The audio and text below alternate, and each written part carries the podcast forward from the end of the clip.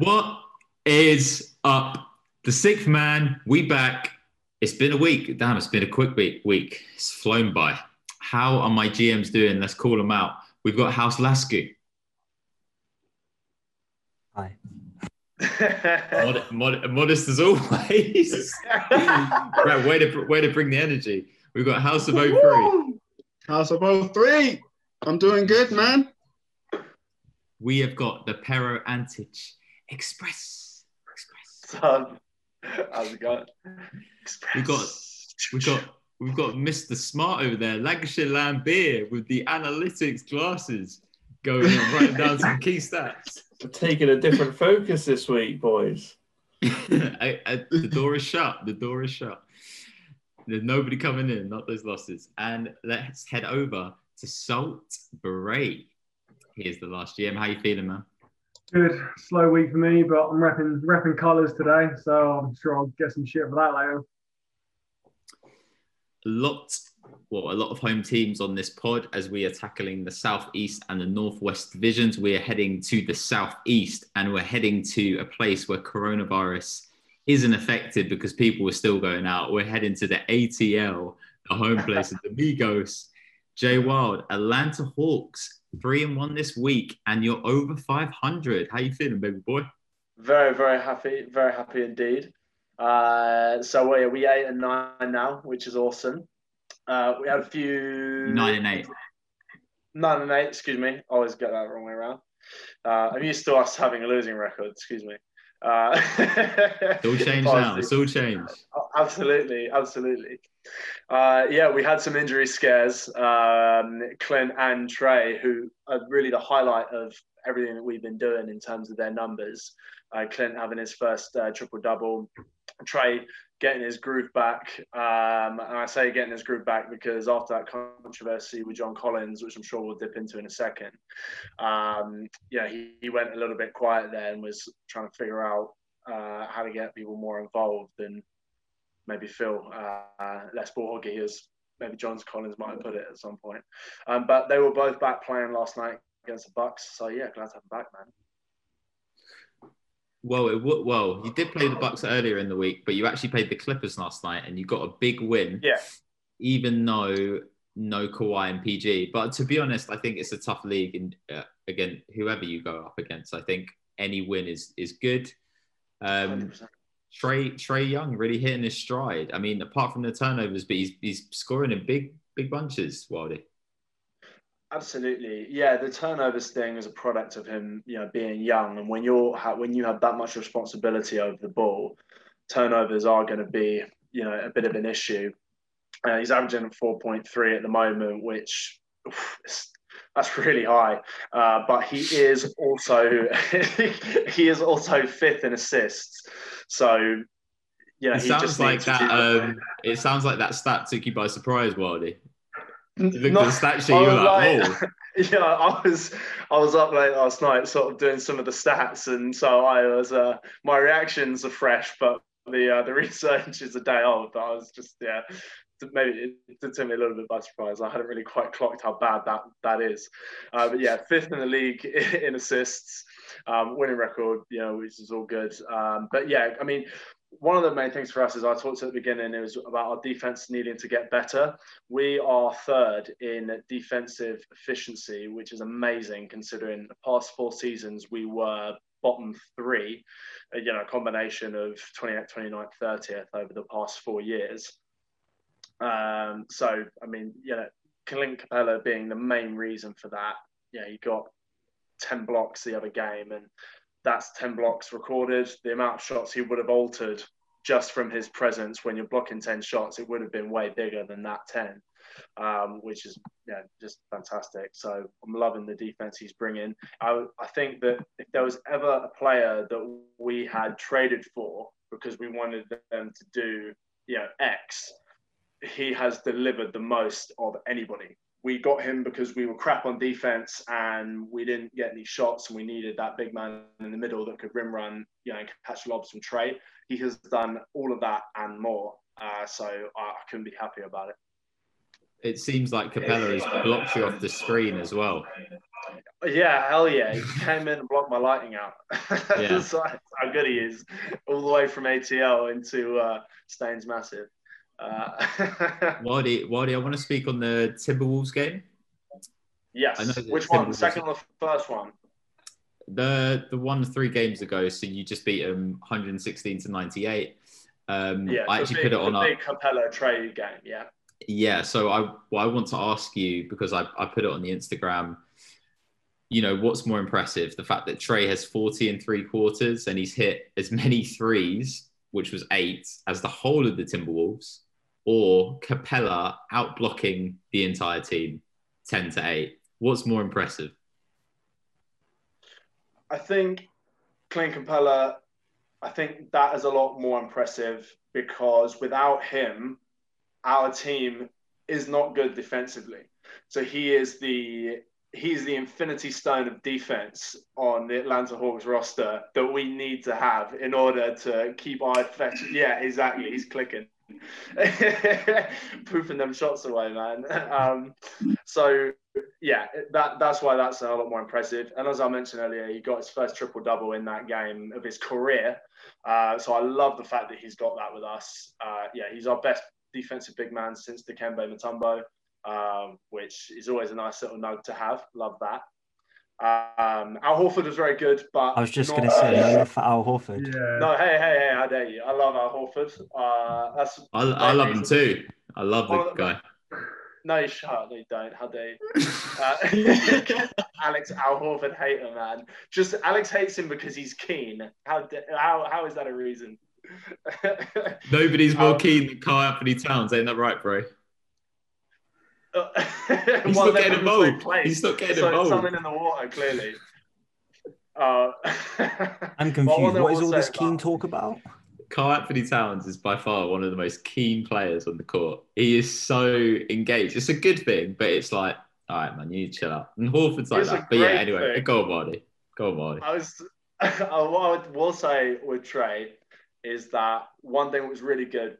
I didn't see the game live, but I always follow up and watch it. When I saw that he had got eight for 12 from three, I was expecting some crazy NBA street, like just going from anywhere threes. But as the reality of it, which was I was more happy about, was the fact that he was getting a lot of catch and shoot threes. He was relocating in like loose ball situations so that when people when we got the possession, he was there ready and guys were looking for him. And yeah, a few times John John found him, which is awesome because yeah, you want to see those guys clicking on the floor.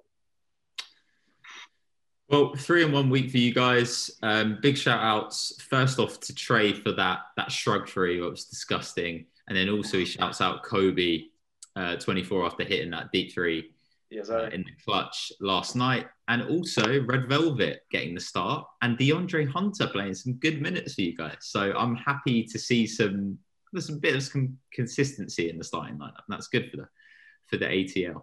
I'm assuming Red Velvet is Huerter. Yes, correct. Okay. Only one red velvet, baby. So now we head to the capital, where a famous Bernie Sanders meme has been popping off. Okay. But there's also something else that's been popping off, and that is how unhappy Bradley Beal is with the Washington Wizards. Let's head over to Lancashire Lambert. What is happening in Washington?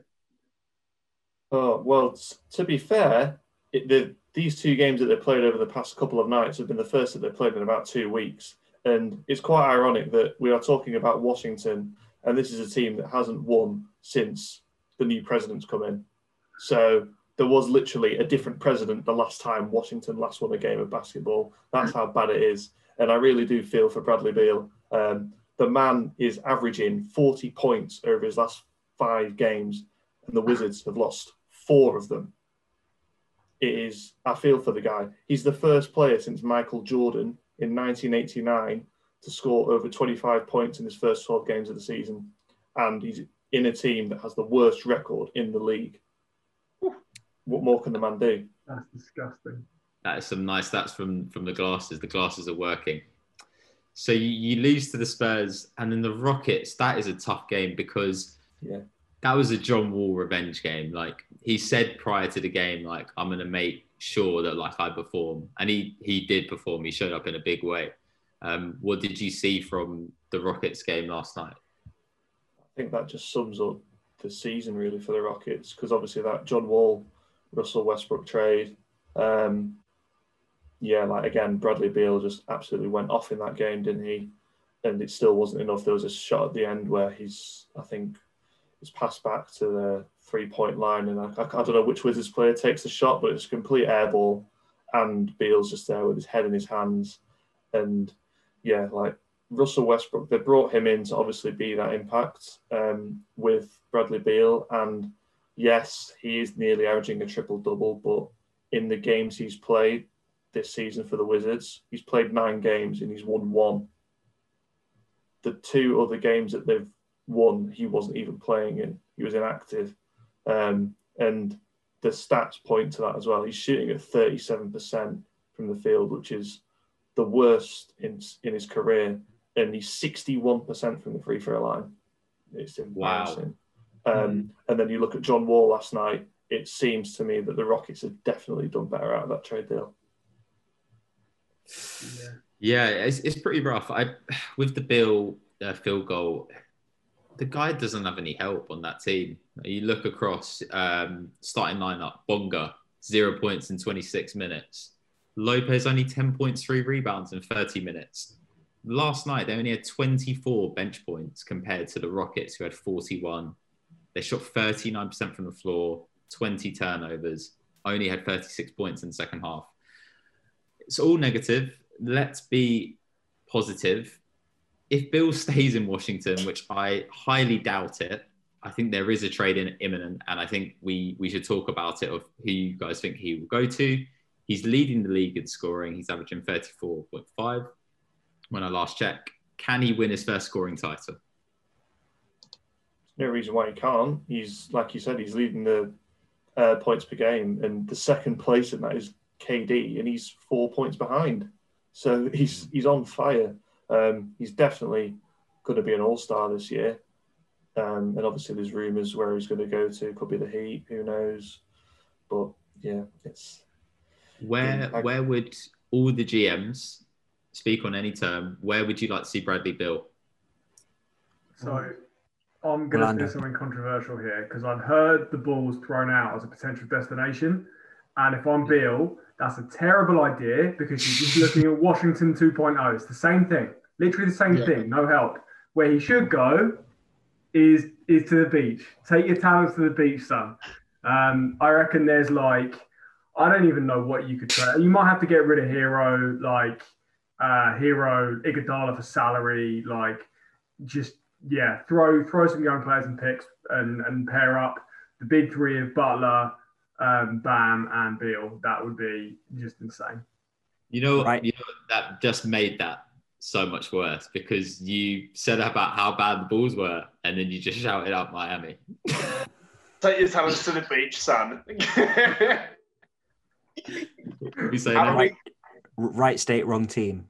come to Orlando, bro. We need some offensive help. Rich needs some help over here. We can, we can give you Mo Bamba. We can give you some draft picks. We can give you Evan Fournier's expiring contract. We can give you. You can give them a whole hospital full of injuries. yeah, yeah, line. In, in all seriousness, right, my, Miami, my, Miami have got assets. Let's be real here. They've got assets yeah. to give up, and that's what Washington want another team. How, how many of those assets will they give up? Because they want to keep Bam. I don't see them trading Bam. Right. If Herro yeah. Herro is potentially the only piece that I reckon that they will trade, who else will go? Duncan oh, Robinson. You could, you could, put Nunn in there as well, but they're they're pretty heavy on the point guard end. Um, you probably put in. I mean, Nunn feels like. To, a... But you might put in Robinson at a stretch because, but his his position's getting taken by Beal anyway. So does it make too much sense to keep him? I guess what do Washington need? Like they need any know. anything and everything. everything.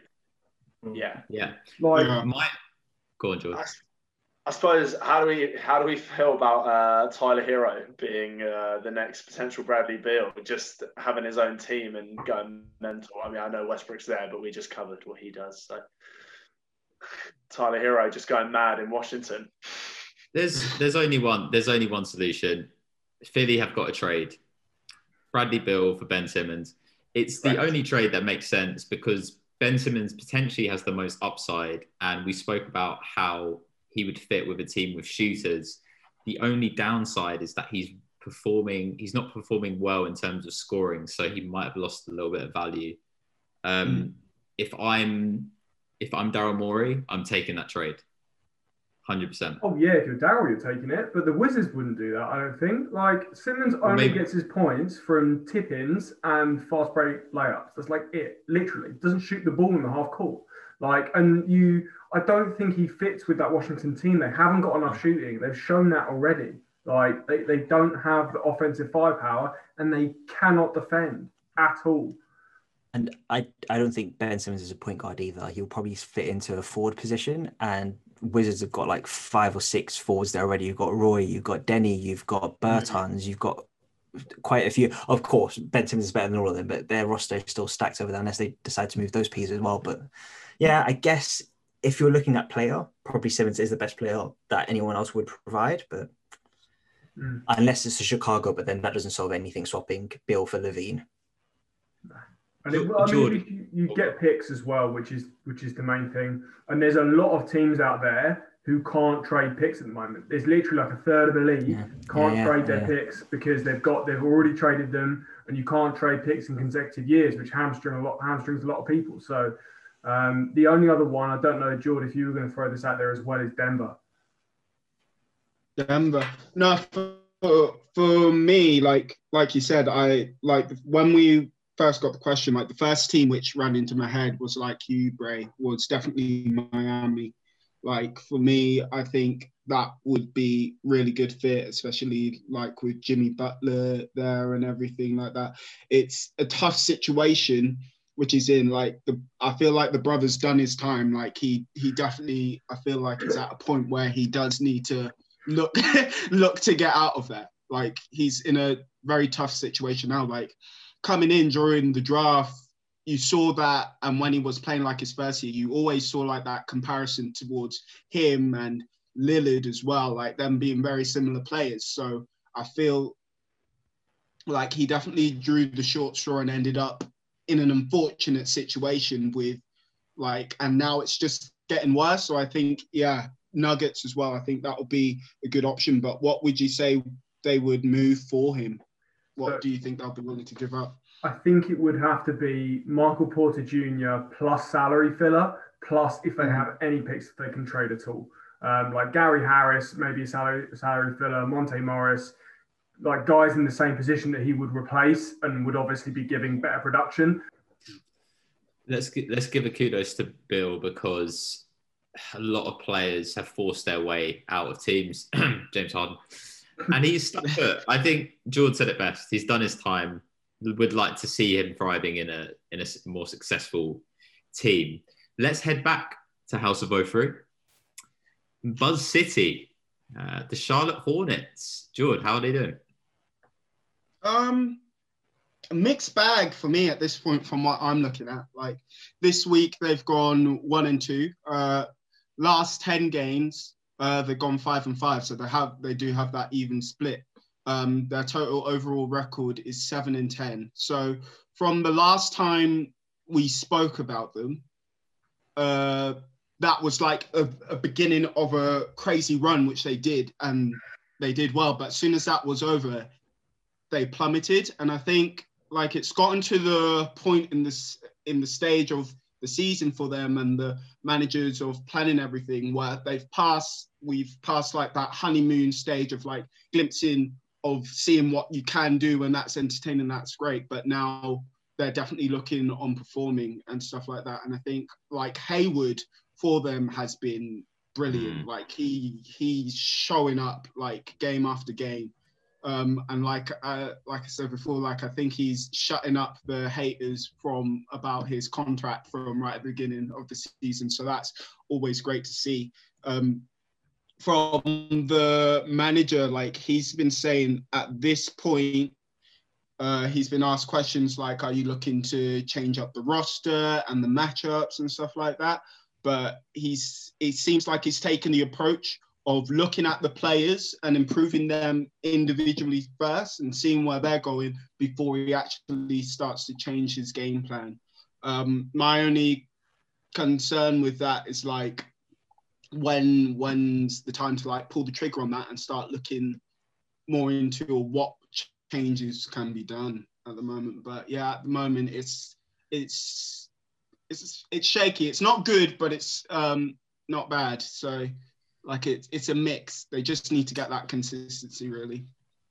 Yeah, and it's it's the effect of LaVar, LaVar Ball again. Uh, yeah, he comes he comes out in the media and he says uh, Lamelo should be starting, you know, and it's obviously linked to Lamelo, so we don't even know if he's saying it. And it's the yeah. coach, like fair play to him. He was just like he has five turnovers. He's got to do better. Like you can't just expect you to be jumped mm-hmm. in. Like you know, we're not even 20 games into the season. The biggest thing for me, George, um, their starting lineup. Like last night, uh, PJ Washington, two points in 23 minutes. Yeah. And Biyombo, he doesn't do enough for me. For me, I I would want to put Cody Zeller, who's back now, put him in the mm-hmm. starting lineup. He gives you way more than Biyombo, who's literally all he is is a rim runner, can play defense relatively well. Yeah. That, yeah. That's about it.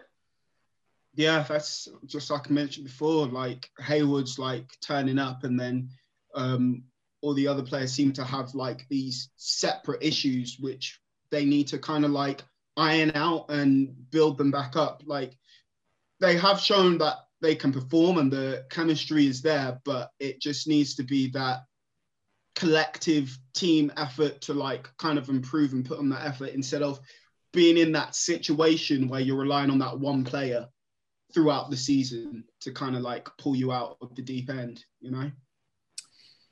I would also like to see Charlotte make a move for well moving one of their guards. I think they've got a they've got a, an overload of guards that once they find out that that structure, Rozier, uh, uh, Graham could help a contender potentially, maybe deeper down the road, like not like a not like a number one, number two, number three guy, but they're solid players, and I think that they could get some value for that. Again, it's just consistency with this team, isn't it? Yeah. Yeah, yeah that Rozier's that Rozier contract's also a killer. It's a massive mm. contract. Mm. Uh, I'm not too sure who's going to be picking that up. Yeah, and and let's also talk about Gordon Hayward.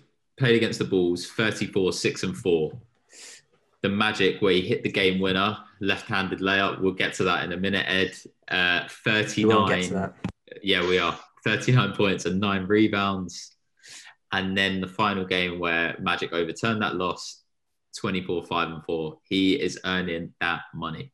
Yeah, definitely. That. Definitely and it's showing up. So the Charlotte Hornets played this next team twice. And to be honest, the Orlando Magic have probably had the most interesting week out of any team in the NBA because they have had three games that have gone down to the wire. So they've been really good for the neutral.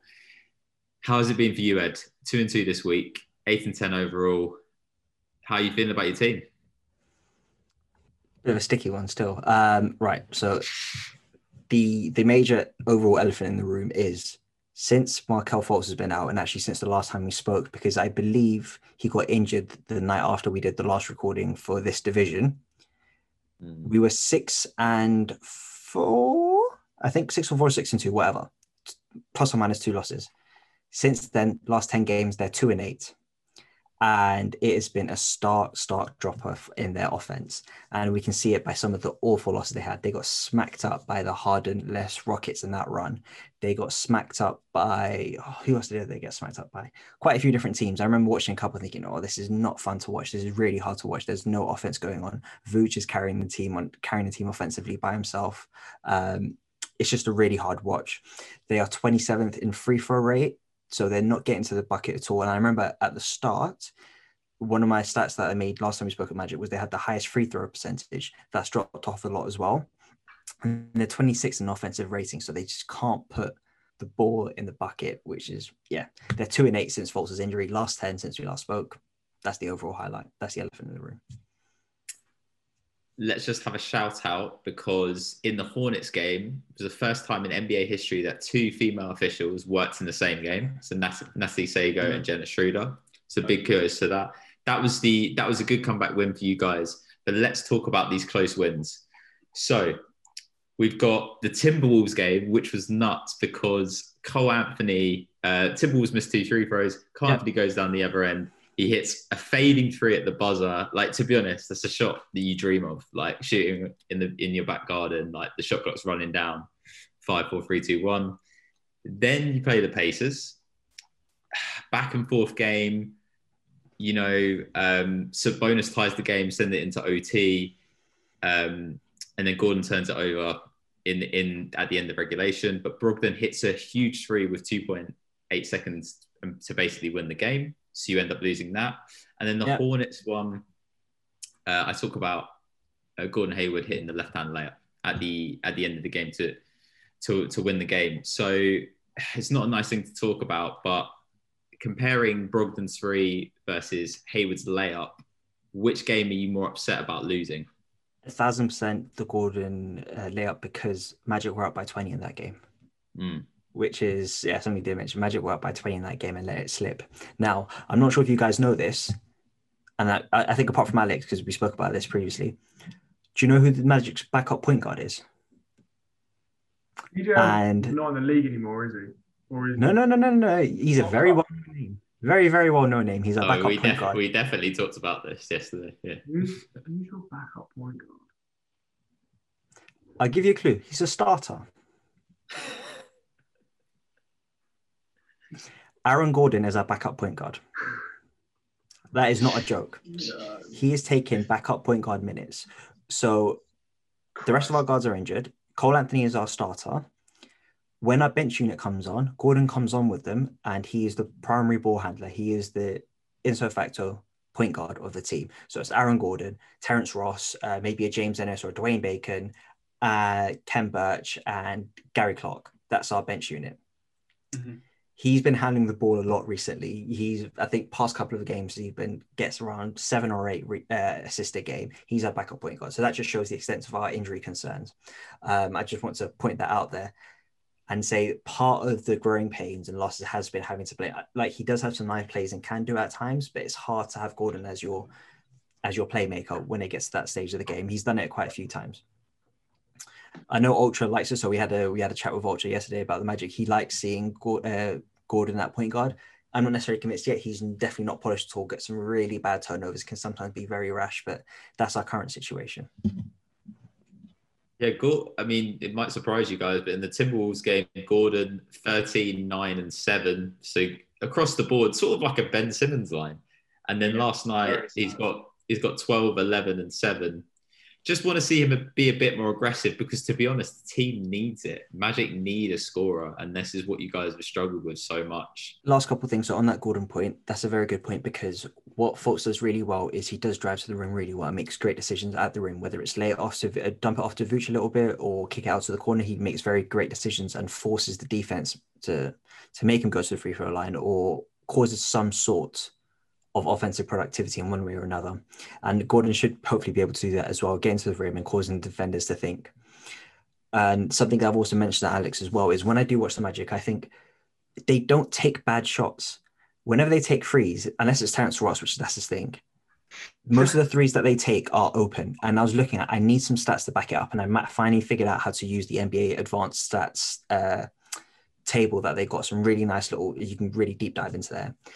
So Magic are bottom six in three point percentage for open and wide open threes. They're the only team that are bottom six for both. So open threes is between four and six feet, and wide open is six feet or plus. They're the only team bottom six percentage for both. So they are not making their open shots, which is a real killer. Um, I, I just needed some stats to back up my thinking and watching the game, saying they can't make open shots. So, as you were saying about Khem Birch, the reason why Alex brought up Khem Birch also is he plays in our second unit, and Vooch sometimes plays the second unit as well. We have sort of a, a semi twin towers with Vooch and Khem Birch playing together quite often. Um, and it, I actually kind of like it. Khem Birch is really nice at getting some offensive rebounds. He's your ideal center coming off the bench. And last thing I want to do is I just want to give a shout out to Vooch before, because I can just go on about magical day, as you can imagine. Last thing, I'll give some shout out to Vooch. He is currently, right, above the break free. So you know how there's a little curve on the three point line Vooch has made the most threes above the above the break of anyone in the NBA, and he's third in percentage. Only Jaylen Brown and Jayson Tatum have got a better percentage from the area than Vooch. So just want to say that. And he's shooting 43% from three. And for a center, boy, that is Wow. uh, also, actually, no, that's enough. I'll leave. I'll leave that about Vooch. I'll give you all my Vooch stats another time, but I'll leave it. I'll leave it on a positive. He's got he's got to make the All Star team, guy, and also one of the best trades you've ever made in history because you you trolled us for it because you stole Vooch off of us and we were like, yeah, let's get rid of him. We want Andrew Bynum, and look how that turned out. Jeez. Yeah, but Howard went the other way as, as well, so uh, it's a bit of a bit of a sticky one. trust me, you you came up better than we did. Um, South Andy Beach. Bynum had more bad haircuts for you guys than points. Oh Jesus, the bowling accident. Let's not get into that. Bowling accident. Yeah, Yeah. Google it. Google it. Well, yeah. Anyway, the last yeah, the team in Florida doesn't matter. It's fine. the last team in this division, the Southeast, and I was just gonna say big shout out to South Beach, bring me the heat. Ah, aha, we're heading to Miami. Yeah. I love yeah, it. Bray's Bray's favorite team. Um, even though we give him standard for it. The Miami Heat, one in three this week, six and ten overall. A lot of big names and big face coffee uh, missing. Yeah, Big Face Coffee. He hasn't played since the 9th of January. He's missed nine games. No Big Face Coffee for the Miami Heat. However, he could be back against the Clips or the Kings this week. Um, so very much looking forward to his return. Hopefully, he can stabilize this incredibly erratic offense, which seems to be swinging on whether Bam Adebayo can score 30 or 40 points instead of 20, which is what he's averaging. Um, when Bam scores 40, they score like 110, 120 points. And when Bam scores 20, they score less than 100. And it's literally like that every single game. Um, so, yeah, that it, it's completely erratic at the moment. Um, however, like, I don't know if you guys have heard anyone else talk about the Heat. No one is worried about the Heat. And for good reason. Like, this is a team that went deep last year. Um, they are reapproaching the 500 mark. Um, I don't doubt that when their full complement of players is healthy, um, they'll be back in contention for the top of this division. So I'm not worried. And their next stretch of games is a really good opportunity for them to do it. So they've got the Clips, which is a tough one depending on who's playing, followed by the Kings, Hornets, two at the Wizards, two at the Knicks, and then the Rockets. And if you can't get back to 500 on those teams, you know, like they, they, Then you're worried. yeah, exactly. The next time we talk about them, I would hope to see them with at least a 500 record um, and, and big face, big face coming back in the lineup.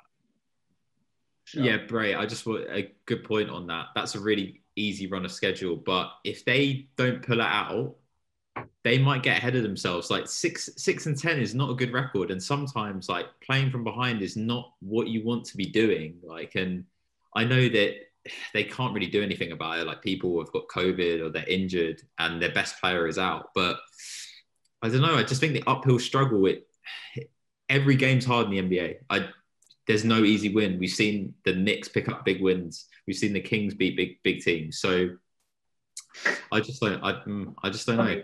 but we we've talked on this podcast before about the the Miami identity, the coming the coming in with the conditioning, the this kind of dog mentality. This is a Jimmy Butler team. He is an absolute dog. Like you think of, of the the players who who grind stuff out, and he's one of those. And I think this team are more suited for an uphill struggle than potentially any other. Um, you know, I don't think there's there's massive, massive egos on this team. I think everyone's willing to come in and work hard to, to grind out wins. So um, they do need to do start start getting these wins now though. Like the, this season is shorter, like you know, fair, fair enough. But um, there is there is definitely a path for them to to be you know at the very least in the mix because at the moment they're they're kind of on the outside looking in and I just don't think that's going to be the case. I would, I would very much hope. Uh, I have top six aspirations for them if they can get get it back on track in, the, in, in this next stretch. Don't worry, there's always a play-in tournament. Mm. I just I just wish you had that same energy about the Bulls, man. I know they're not And your the team. but- there. The, the, the, this Miami team has a lot of talent on it. The Bulls team does not. That's just And it. great. Yeah. Also, one other one other fun fact about the Heat: um, they w- are one of the teams who are going to get fans back at their home games. 2,000 fans, um, which will hopefully make a difference at home. And also, they're going to have coronavirus sniffer dogs to, um, to be testing things out, which I saw. Didn't know that was even possible. Honestly, skeptical if it's even effective. So, uh, how the co- coronavirus sniffer dogs do, and if they don't do very well, maybe uh, maybe the entire thing will be out longer. That's hilarious. The biggest headline is that. That shows how bad their season's going so far. It's just mm, I'll also just say the Bulls have got a better record than the Heat. stir the I don't What you got to say about that? I don't Let's- think- genuinely don't think it's I going said that last week too. It's okay. We, we, we can't we, we can't dog him every week, but some headlines. Uh, Bam career high forty one points, which is great. Uh, Kendrick Nunn also the forgotten man. Uh, he had some really big games. You know, he didn't really play much uh, when they went to the finals. He had minutes here and there. You know, they beat the Raptors. He has 28, 8 and 5 and 35 minutes. Nuts. And then in the next game, he has 22, 4 and 5 off the bench. Uh, I mean, they lose that game in the Raptors. But yeah, just I just want to shout out Kendrick Nunn because um, he is he's doing bits when he's coming off the bench. You remember, like it was so long ago, but last season he was the starting point guard for the whole year until the shutdown, and then they got they get back into the bubble. Tyler Herro catches fire, and you've got no point, no choice but to start him. And uh, you know, I don't think Nunn got on very well with the bubble. Um, some players didn't. Some players really didn't perform there, and he was one of them. But he's he's still got immense value. The, the guy can put the ball in the bucket when he wants to. I like uh, him coming off the bench. Um, I think he, you know, Dragic is is more suited to a starting role. To be to be honest, I think um, I think Nunn's better as a spark plug. Um, and Herro, you ride him when he's on, and you bench him when he's not. So that wraps up this division of Southeast. Let's head to the Northwest. Now, last week, this man dogged me because I didn't give him the headline spot. Ooh, you know, I didn't give him um, much of an introduction. Uh, And unfortunately, I've had to listen to him because this team is rolling. Tied for first in the West right now. They have, correct me if I'm wrong, Ed, they have nine wins in a row. They've gone 3 0 this week, 13 and 4 overall. It is the Utah Jazz. And Fuego. They are in Fuego. Um, Uh, uh, let's do that. Introduction was good. Thank you. all right. Gosh. You got, I've just got back myself, you know. In in the words of Mario Balotelli, the postman doesn't celebrate when he delivers the post. So I lick. um, so, uh, yeah. So actually, funny enough, last time we spoke about the Jazz, uh, so it's been ten games since then. They've gone nine and one. The one loss being that first game against New York. Then won a nine-game winning streak. Um, but the loss was uh, was an internal house Lasky win, so that's fine. Uh, so I count that as ten wins. So during that run, when when I was looking at so when I was look, doing my research for the Magic, uh, when I tried to find my stats, I was also looking at oh, actually, let me look at a bit of Utah's overall stats for the past year and what and how they're doing because they are number two in three points, three point percentage. I think trying to do a bit more of a deep dive into it, and funny enough, actually, they are making twenty six percent of their wide open threes. So I was using that tool again, and it showed me their wide open threes. Utah are second best at making wide open threes, which I felt really, really good. Obviously, so they're getting the opportunities to really knock down shots, and they've got some really nice shooters on the team, especially Spida Mitchell over there. Um, as I was saying, they're currently second in three point percentage, and they've just been, as I said, on fire past 10 games. For that, for the winning streak, only one of those games was a single digit victory. All those other games were double digit victories and a lot of blowouts, which tells you the sort of dominance that they were at. Um, but yeah. It's got to be the uh, the man who Wildy picked in the battle royale. It's got to be Quin Snyder. He must be, you know, sniping guys before the game. Just deadline all of them. so uh, apparently I, I, was I was reading something. I was reading an article on um, the Athletic, and they were saying they were they were talking to some execs, and they were really surprised at how Quin Snyder has managed to change the DNA of the team and how they've become so three point centric. The only team to take more three more three shots as a percentage of their offense is Toronto, and it's really good if you're the, if you take the second percentage most of threes in the league, and you've got the second highest conversion rate. Um, and they're really surprised how they've managed how Quin Snyder has managed to change that about the team. I want to go back to the three point. Um, I also found the stat. So Utah um, got the record for the most threes by a team in the first 15 games at 248. That right, um, yeah. Yeah, I, I think that's overlooked. Apart from Spida, who do you think is the most underrated three point gun from for them?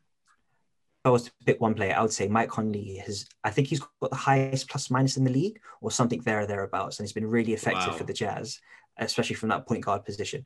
I think he does. I'm not sure if it's within a certain time period, but I remember reading somewhere a couple of weeks ago, or not a couple weeks ago, a couple of days ago, how Mike Conley's effect that he's managed to have on the team.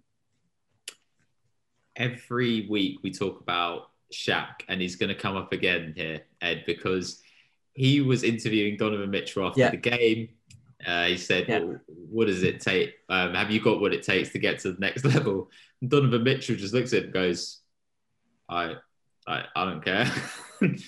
um, very awkward interaction between the two. Um, I, I, don't know. I really like Donovan, and I like what he's been doing this year.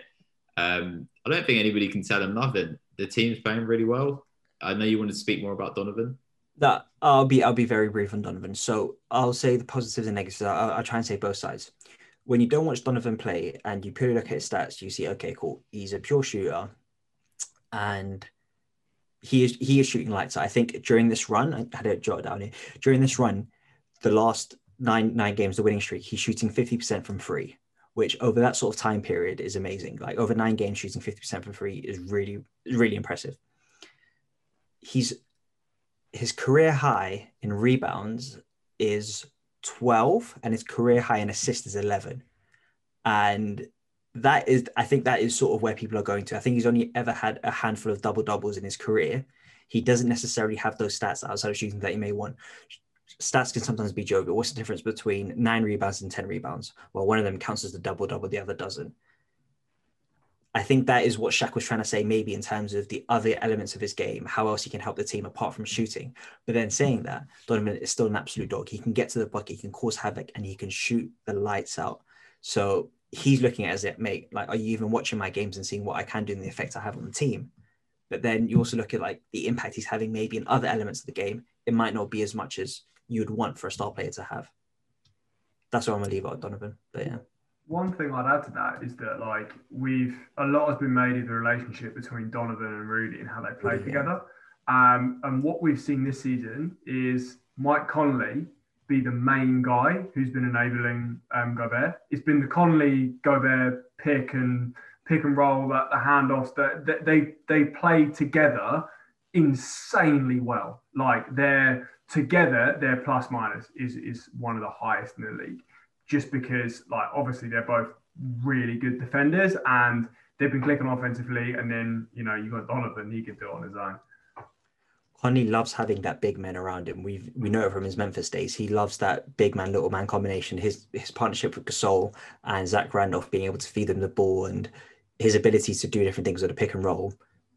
That's when he's in his element. So yeah, and I guess it also helps Rudy Gobert in his offensive production. Um, but there are teams to look out for. I'm not sure when we. What, I, am not sure about you guys. I'm looking ahead. I've already got number one pick secured. I'm looking at how the draft board will go for right, teams when Ed, it gets to the playoffs. Ed, but... And I'm, I'm waving you off. Okay, I'm waving it off. Just like the award ceremony with the Cuba Gooding Jr. and they're cutting him off. I'm cutting you off now. Right. Let's head to more Middle America, and let's head to Oklahoma Well, Mr. Wildsmith. What's up? How's my uh, How's my secondary team doing? secondary team doing not too shabby. I mean, well, this week uh, is a lot of tough.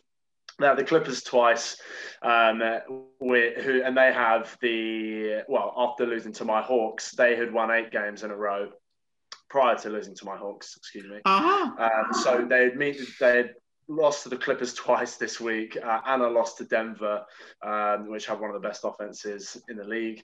So, look, I mean, it was a tough week, but look, they're seven and nine. Um, and when they were the team that I was, you know, forced to pick, but was very happy to receive. Um, and if you're getting seven wins out of like your worst, in my view, was meant to be my worst team, Detroit, um, then it's uh, you know, it's, yeah, it's pretty good. I'm very happy with it. But um, yeah, Grant Hill is out at the moment with a sore thumb. Al Horford is out for personal reasons. Um, I couldn't find much more on that. Hopefully, I mean that I think he um he uh his daughter was born. I think he had a birth of his kid. I think that's why. Oh, amazing. Oh yeah. well, hopefully there's some uh, Isaiah 2.0 Isaiah uh, result there where he just goes ballistic after having a kid. Then that would that would be great. um, but it doesn't matter too much because Isaiah Roby is their rookie, uh, and he's a really good fill-in for uh, Big Al because he's another big man who can also stretch the floor as well. So with those two interchanging, it's just the exact same offense. Put whichever one you want in there, and yeah, you're going to be able to run what you want to run. Um, oh man, in the spotlight for this team, okay, Lu Dort, prior to the Trailblazer uh, win, he was shooting over 40% from three. This is the guy that that Houston was leaving wide open in the playoffs to say, hey, shoot whatever you want. He's now after the Trailblazers loss. He's now at thirty nine percent. Took a little bit of a dip, um, but yeah, he's shooting incredible. His defense is amazing. Just to have that much of a jump when there was barely an off season uh, is incredible to me. Uh, I love the fact that he, he's doing that. And for me, obviously, Shai is getting the most points for them, but in terms of two way play, Lu Dort, Lou, Lu Dort is there is my favorite player um, of theirs. Uh, so I like how big he is. He's nice and wide, so he can get to the cup as well. Uh, and the more he's, the better he gets from three, the easier it's going to be for him to to get to the hole, get to the line. Um, it their record, their record in terms of who they got coming up next. They got Suns, Brooklyn, Rockets twice, and Timberwolves twice. So, you know, it's not too sure how it could go. Brooklyn are very inconsistent, it seems, in terms of who they want to beat and who they don't. So um, that could be a win. Rockets, Wolves seems on the up, and hey, Timberwolves, uh, uh, we should beat them. I hope we beat them. we, I've already preached about how you know a better team than uh, Timberwolves. Yeah, they got proven. Um, well, yeah, exactly. So yeah, um, yeah. Uh, defense wise, very much like my Hawks last season. They're 25th in defensive efficiency, which is not very good. But um, you know, when they have, if they are going up against a team that have an outstanding scorer, it's nice to have someone like a Lu Dort to put on that player to slow them down as best they can. Um, but yeah, and uh, that's where we're at with them. Can I ask you about some of their starters? So you've got Darius Bazley and Isaiah Roby picked out. They both play the forward positions. So in the Clippers game, the first Clippers game, they both had eight points and four rebounds. And then in the next game, Roby had 10 points, 10 rebounds, and Bazley had nine points and 11 rebounds. Very similar stat lines. I just want, want to know who do you like more or like watching or who you think's a better fit for them, like in terms of starting lineup? Let's say Horford comes back and maybe shifts one of them out. Well, there was an article about how uh, OKC had really great long-term confidence in Roby being able to guard centers such as like Jokic and stuff like that, which nobody can really guard Jokic. So that's a bold statement in my mind. For me, Bazley is my. I prefer watching him. I think he's a lot more explosive. I think he's got a quick first step, uh, and for, for me, I think that he's a little bit more of a presence. When I'm watching the game, uh, he doesn't disappear, disappear from view in terms of what I'm paying attention to. I do like Roby a lot, and hey, look, he's a rookie, so if he's getting similar stats, then you know, hey, that that's his first year, so let's see where it can build from there. But at the moment, Bazley is definitely somebody that um, I'm more favoured towards. Let's do something new on this pod because um, we're always striving for innovation. So OKC's final game this week was against our very own House of 03, Jord, where it was a very close game. So I'm going to sort of transition into the Thunder Blazers matchup, and I want you guys both to talk about like what you saw. Obviously, Thunder pulled it out with the win. Yeah, um, any thoughts on, from that game? I just want to kick it off with uh, the fact that Mike Muscala former Hawk was absolutely on fire from three, man. You can't stop Muskie. he, got, he went six for 10 from three. Um, but it was uh, at one point in the game, he he was he hit three in a row. Uh, I think at one point he's four for six. So he was uh, he was really putting it on you. Couldn't couldn't find an, an answer for, for the Moose. yeah, I'll give you that respect. I'll give you that respect. you know what I find funny about the game as well? Sorry if I'm doing a bit of a spoiler. The fact that um, Lillard released that shoe, kind of trolling OKC for that win, and then we go out and lose to the youngest squad on the court. We, yeah. yeah, so it's kind of like uh, timing on that, but yeah, but yeah, I'll, I'll give you that. I'll give props right Steve for that. Like, like you said, tough game. Um, I, I was expecting more from it, but yeah. Yeah, I think it was it was really cool because I mean, OKC they weren't. It wasn't like they were when you're watching the game, you didn't feel like they were underdogs throughout the whole thing and they had to rally at the end to do it. It was actually all the way around. Blazers were down. Yeah. Um, and Lillard hit some amazing shots uh, Honestly, as we, we can well. to, to, get him in close um, to, to well, try and pull it out uh, yeah. in respect to his own shoe, but couldn't quite do it, as we said. So yeah, yeah. it was a shame. But yeah, I think that the game was real good. Uh, Can't forget about that Gary Trent Jr. flop as well. One of the one of the highlights. yeah, I didn't see that. Yeah, it was bad. Oh, yeah, it it was like his brain was working, and he was like, he felt like a breeze on his back, and was like, oh. Oh, oh. yeah, like, let me let me fall down real quick. oh, there's so much expected of me. Sometimes it's easier for me to just fall down. Blake Griffin and his canter as well. 22 rebounds. Nuts. Oh, Love to see it. Yeah, he um he had seven offensive rebounds. But George, let's I'm gonna you have your own spotlight now. So the Blazers, they uh, they had two postponed games against the Grizz. So they missed out there. They went one and one this week, nine and seven overall. Uh, win against the Knicks, and then we also spoke about the Thunder. What do you want to talk about with your own team? Um, so the biggest concern which I usually have with my team is when it comes around, it seems like the season, each season period, the the run of injuries which seem to begin to plague us. So obviously now McCollum's out for a bit, so he's expected back March. Enes Kanter is also out, and then we've got a few injuries on day to day. You mean Nurkic? Oh yeah. Why am I saying Kanter? Yeah, Nurkic. Sorry, Nurkic is out. Sorry, and then we've got those injuries day to day, and then see my main concern with this is what I mentioned uh, before in previous podcasts where I'm usually concerned with our play style where it heavily relies on Lillard and McCollum. Now, with that being said, like um, Lillard has been playing amazingly well. Like he's one of the most clutch players that are out there in the NBA. I think um, in total, I think he's like top five for points scored which is insane. And so, yeah, he he really does lead this team well. Now, my concern arrives is now that McCollum's out, whether that pressure is just all going to fall on Lillard again, and then he's got to pick it up again, where it gets to the point where in our NBA season it becomes more of an endurance game with how long can he keep it up yeah, George, that's a really good point. Um, he's out for four weeks with a small fracture in his left foot.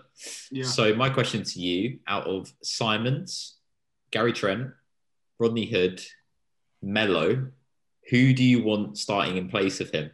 Who do you trust the most? Ooh. Oh, and also, would you drop out Covington and Derrick Jones Jr. in the starting lineup?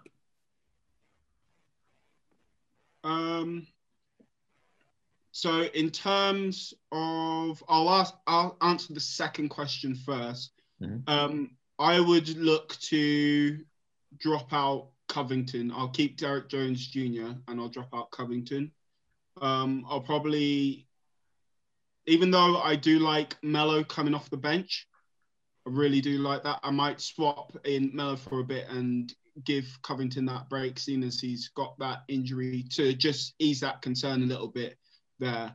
Um, in terms of the first question, who I would look to start, um, I'm happy with Gary Trent. However, I have to give respects to a, Fern, a Fernie Simons on that. Like, I feel like he's been playing really well and he's been stepping up, and I definitely do see him. Um, well, I hope he gets more responsibility in that because the, the brother can play and he can play well, and he- his heart is definitely in this team. So I would love to see him more performances from him. Nice man, that's great.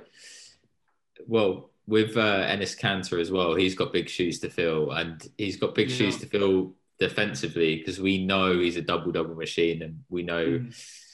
uh, what he what he does on the offensive side of the ball. Um, didn't know if you knew this stat, George, but Lillard broke the uh, record for consecutive free throws made in the franchise. He made 67 in a row, which is quite Mhm. cool. Uh, Derrick Jones Jr. actually put in like 14 points in the next game, where Immanuel Quickley just completely went off in that game.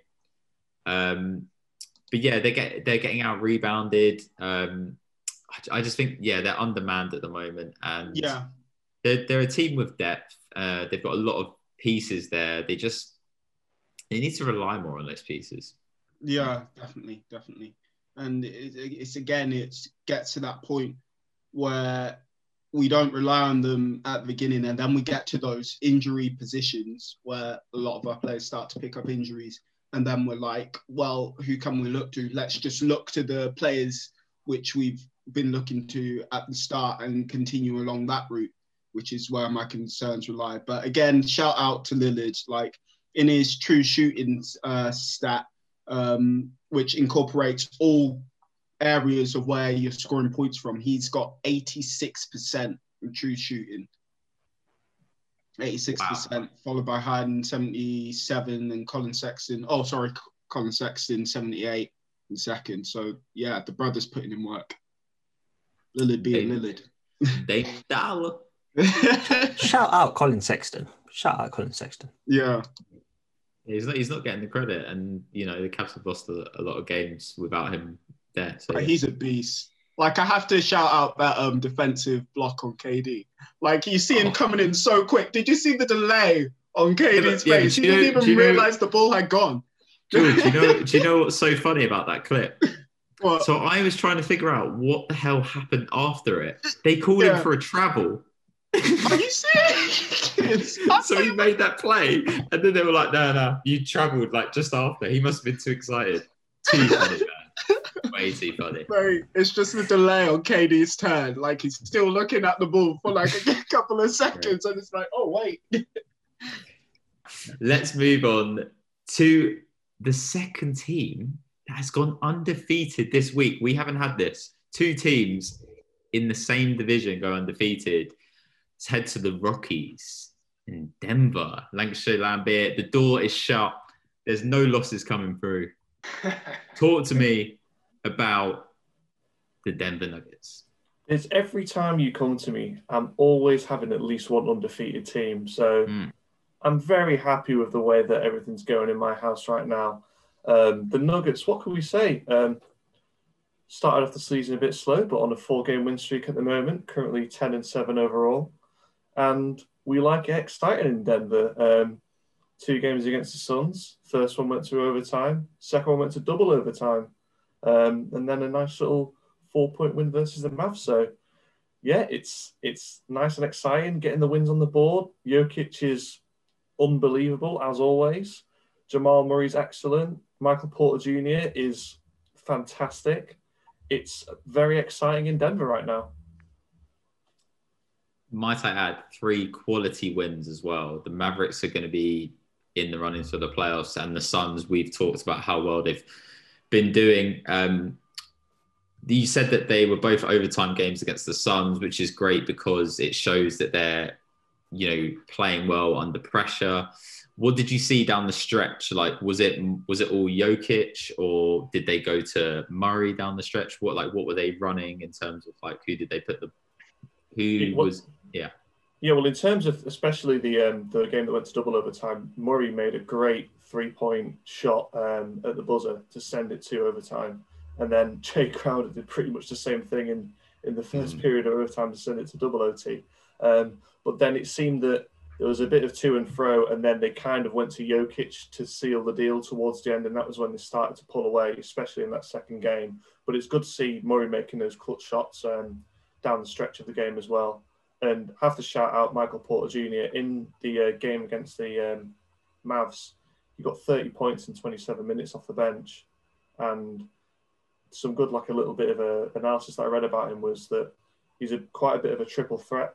Um, this season. So half of his field goals are from three point, 30% are from the rim, and 20% are from mid range. And he's having a great season. He's currently averaging 18 points per game, and he's got 47% from the three point line, which is ninth in the uh, league. Uh, Jamal Murray hitting clutch shots, but did you guys see him take a different kind of shot on Tim Hardaway Jr. Uh, in the game? The type of type of cheap shot. Anybody see that? Yes, yeah, low blow. Oh, yeah, low blow, low blow indeed. yeah.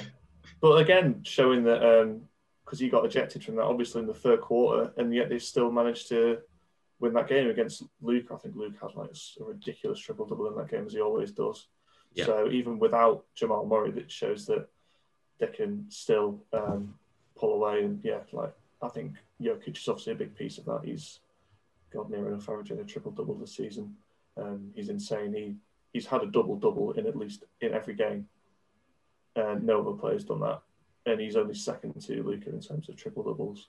Um, it's ridiculous. So, yeah, the Nuggets are a great side, and even with the games coming up next, they've got the Heat, Spurs, Jazz, and then Pistons. It feels like they can build on this um, run of form that they're on at the moment. I also want to give another shout out to the Denver depth their bench is whenever I see it, there's somebody at least in double figures off their bench, whether it's JaMychal Green, Monte Morris. Mm-hmm. Uh, they've, you know, sometimes Will Barton plays in the starting lineup. He hasn't played the best, but it always feels like there's somebody that can step up, and especially with the whole Jokic thing um, and him shouldering a lot of burden, it seems like they're finally figuring out how he can get some help, you know, and Murray's finally turning up. Like before he got ejected, um, Murray had a good game. Like he, I think he had like 16 or uh, 16 points um, before he had ejected. So we just we just want to see more out of Jamal, like and continue to take the next step. I think I think that's an important point you raise as well in terms of the pe- the players off the bench making a contribution because uh, at the moment I think Jokic and Murray are both in like the top 20 in the league for minutes played. So as the season goes on, that's going to need to come down especially um, just to give some rest time before the playoffs. So it's it's important that those players off the bench are going to be able to fill in when you're starting to need to ease those minutes for Jokic and Murray um, going forward because yeah they're, they're going to need to slow down those minutes a, a couple of times, aren't they? We're going to move from the door being firmly shut to a door which is so wide open, everything's coming through. Matthew Bray let's end this let's end this uh, division discussion with the Minnesota Timberwolves, man. I you know I feel for you. It's nothing you can really do about it, man. You know you didn't choose this team. I mean, Talk to me about the Timberwolves. We could. This section could just be the Timberwolves suck. Moving on, like it, it's bad. it's really bad. Um, so just say the Hawks are great. Don't say your team sucks.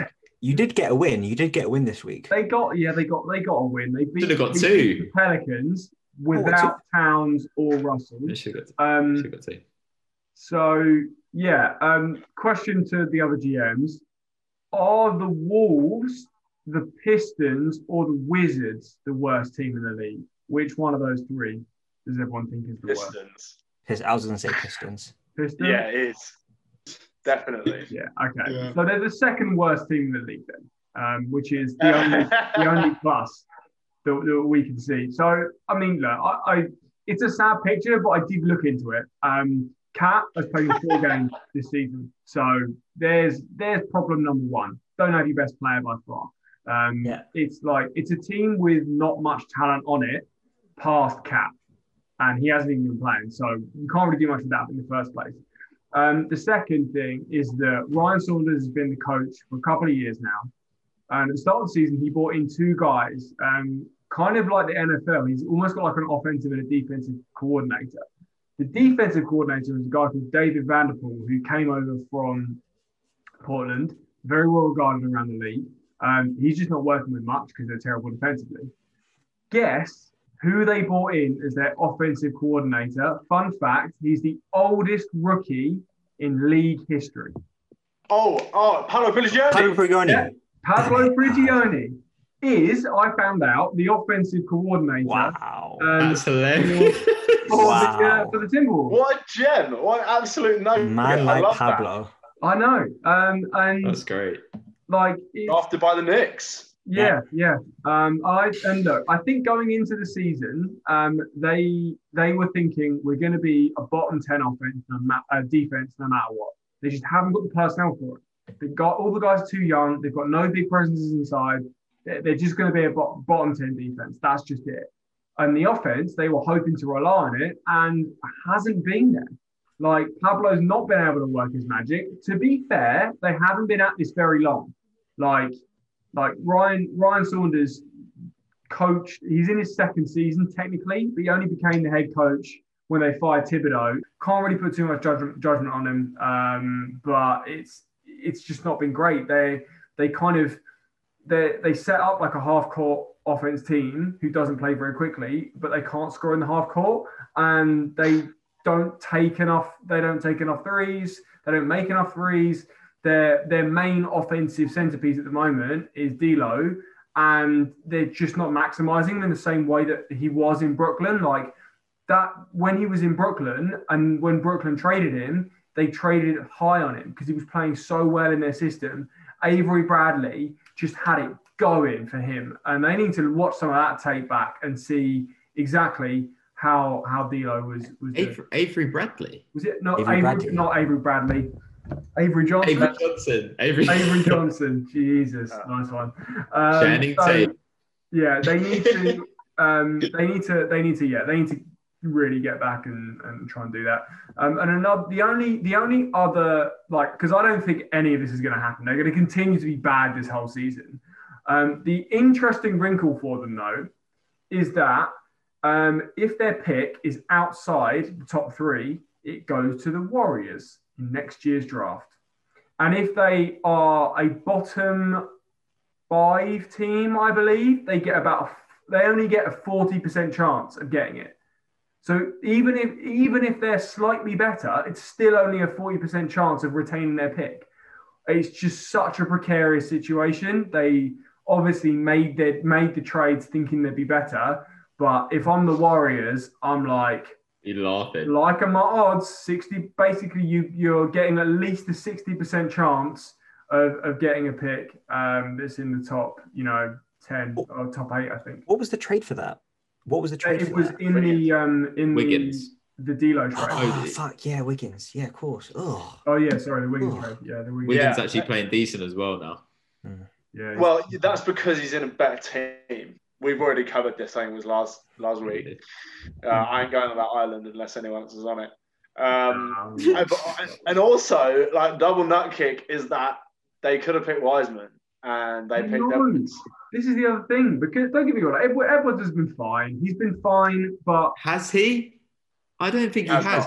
No, no, no. I'll tell you, Bray, because they've given this man the green light. In the Magic game, he shot three of 14. And then last night, he. what else do you want to do with him? You haven't got Karl Anthony Towns. There's no one else to take any shot. You might as well let him take the shot, get all the bad stuff I out of the way. I, he's not get, he's not making first all rookie team. He's not. He's not the first pick. He shouldn't have been the first pick.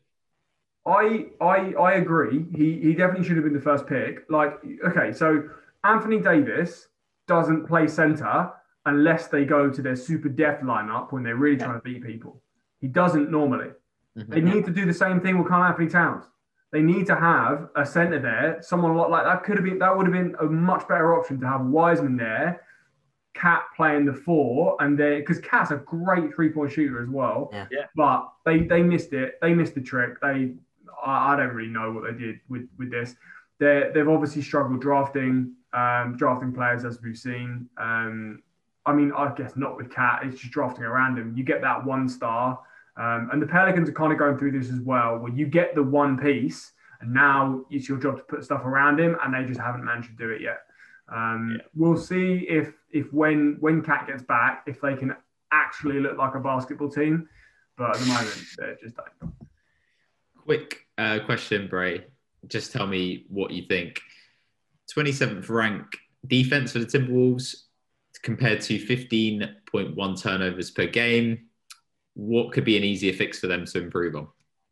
Uh, the the turnovers in the offense is is the easiest thing to fix because they like they've got guys who can score. Like D'Lo can be more efficient than he's being. When KAT comes back, he will be more efficient. Um, they they can make strides on the offensive end. Defense, we always knew it was going to be a problem. So let's not focus on that and just get the offense. Uh, you know, to be like if they can have the the 15th best offense in the league, like that would be that would just be it would be so much better. Yeah. So that wraps up division discussions. Let's head to the leaderboard. Here we go. Right.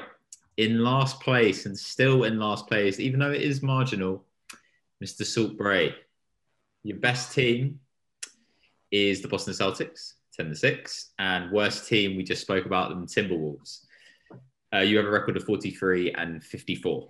Just above you is Lancashire Lambert, 44 and 50 just kudos to you. You've played the least amount of games and you have covered some serious ground, Matt. So I will give you some props for that. Your best Handed me- team. Handed me three L's this week, motherfucker. I told you. Yeah, door, I'm, I'm on my way behind you. The door Dallas and. Sons, man. Fuck. Come on. You should be scared, Wildy. You seen his glasses? You seen his glasses? Oh, the man- glasses. I'm This serious. man I'm serious. business. Yeah. At the beginning of this week, I had a full head of hair. This is what you're doing to me. so 44 and 50 for Lancashire Lambert. Best team is the Nuggets, who are playing much better. Your worst team is the Washington Wizards. Only played 13 games though. Um, in third place, staying in third place, is One Bar Wildy Parantic Express. You are 48 and 52. Your best team is Philly. Uh, yeah, we did lose to Detroit Pistons. and yeah, well, oh, yeah. your- The, my my team one is- Detroit Pistons win, uh, you know, helped. it gave me a loss on one you know what it other was? It was um yeah yeah it was Doc. He was like, "We'll give you a win because Wild needs it." teams. So- yeah. So um, second place we've got House of 03 um, at 53 and 49. Jord, your best team is Los Angeles Lakers, the the hot sister, as we spoke about, and your worst team is the Pels, five and ten. Not the Bulls. Not the Bulls. Not the Bulls. yeah. They're better than the Pels. That's fine. They can be better than the Pels. They're better than Miami right now. and um, top of the leaderboard. Ho- hopefully, he will become humble soon. I don't think he will. Um, I think he stretched his lead at 61 and 45. His best team is the Utah Jazz, and his worst team is the New York Knicks at 8 and 11, which is not a bad record overall. So a lot of a lot of changes, um, even though positions haven't changed. Still plenty of games to play, as we're not at the 25% mark yet. Oof.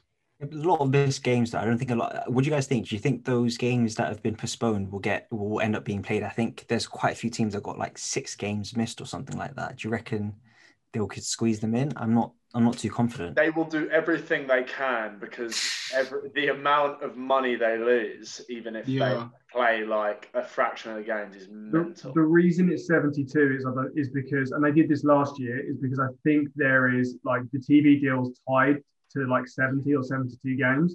they have to play. Every team has to play that number, otherwise they lose money. Um, Yeah. I think it might be a case of pushing, like, I don't know, pushing playoffs back even. But I think they have a hard cutoff this year with the Olympics coming up. Re- That Oh, that I think was this. another spanner because there's the Olympics this year, and I think quite a few players obviously want to go to the Olympics, and obviously they want USA to go as well. So I think that's another thing to consider. Yeah, they well they Uh, definitely don't. yeah. Well, they definitely don't want to drop out early like they did in the last tournament. So yeah. Um, so that wraps up divisions discussions and the leaderboard. We're going to take a short break and we are going to head to our segments. What up? We're back. Favorite segment time. Shoot your shot. Somebody's trying to get a win here. That's me. I am still winless. Um. Yeah. yeah, that's me. That's me. Thank. Uh, it, it might happen today. It probably won't, but we're gonna we're gonna have fun anyway. We're gonna have fun. So yeah, our first matchup is House Lasky versus Lancashire Lambert. This will be headed by Mr. Wildsmith, one by Wildy. So I'm going to read out the question. Wildy, make sure you've got the timer ready, and then you can start it after I finish. So earlier this week, Jaylen Brown scored the most points, 33 points, uh, in under 20 minutes played since the well during the shot clock era, which is 1954 and 55. Now, question I have to you both is who is the best microwave player in the league? And what I mean by this can heat up real quick, zero to 100, real quick. You pick who Okay. goes first. When I put my hand up, that means the time has started. And then I'm going to put my hand up again when you've got 10 seconds left so that you can gauge it. And then when my hand goes down, you shut up. oh, Heard. all right. Quite directive.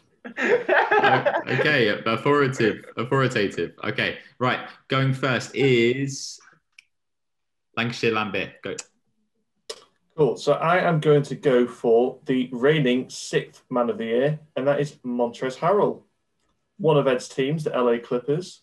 This is a man who is currently averaging 14 points per game, or not his highest, really, considering he got 19 points per game average last season and 17 in his previous two. But he is shooting 63% from field goal. Pretty good. He's hot. In the playoffs, he turns up as well. He averaged 10 points per game last season, but in the previous playoff season, 18.3.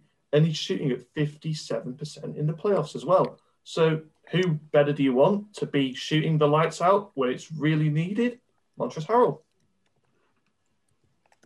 You got 10 more seconds if you want it. Nah, I'll leave it. I'm going to put the pressure on Ed.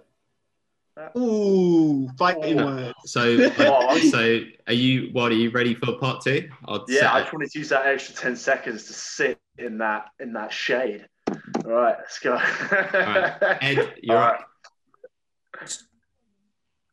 So when we talk about microwave, we're talking about high power, minimal effort. And is there a better person? You may have forgotten him because he's on the reserve list, injury reserve list, Mr. Klay Thompson. Now, Mr. 37 points, 13 from 13 in the field from the three in the third quarter. When he touched the ball for only 90 seconds, high power, minimal effort. He's also got the 60 point game where in 20 he scored 60 points in 29 minutes. That's 2.07 points a minute. And remember that guy Wilt who got 100 points? He, he only got 2.07. So that's what Mr. Klay Thompson does. High power, minimal effort. He's the best microwave in the NBA. He's a broken microwave at the moment right now. He can still heat up better than her, Montrezl Harrell. Not if he's And not also, he plays for in. the Lakers, not the Clippers anymore. All right. Not for a hospital bed. Trust the Magic fan to come up with a player that's injured. Um, All right, well, it's your call, bud. all right, Love yeah. it. Broken microwave.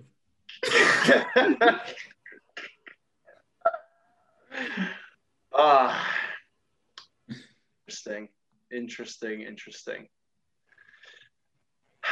So it's going to Matt.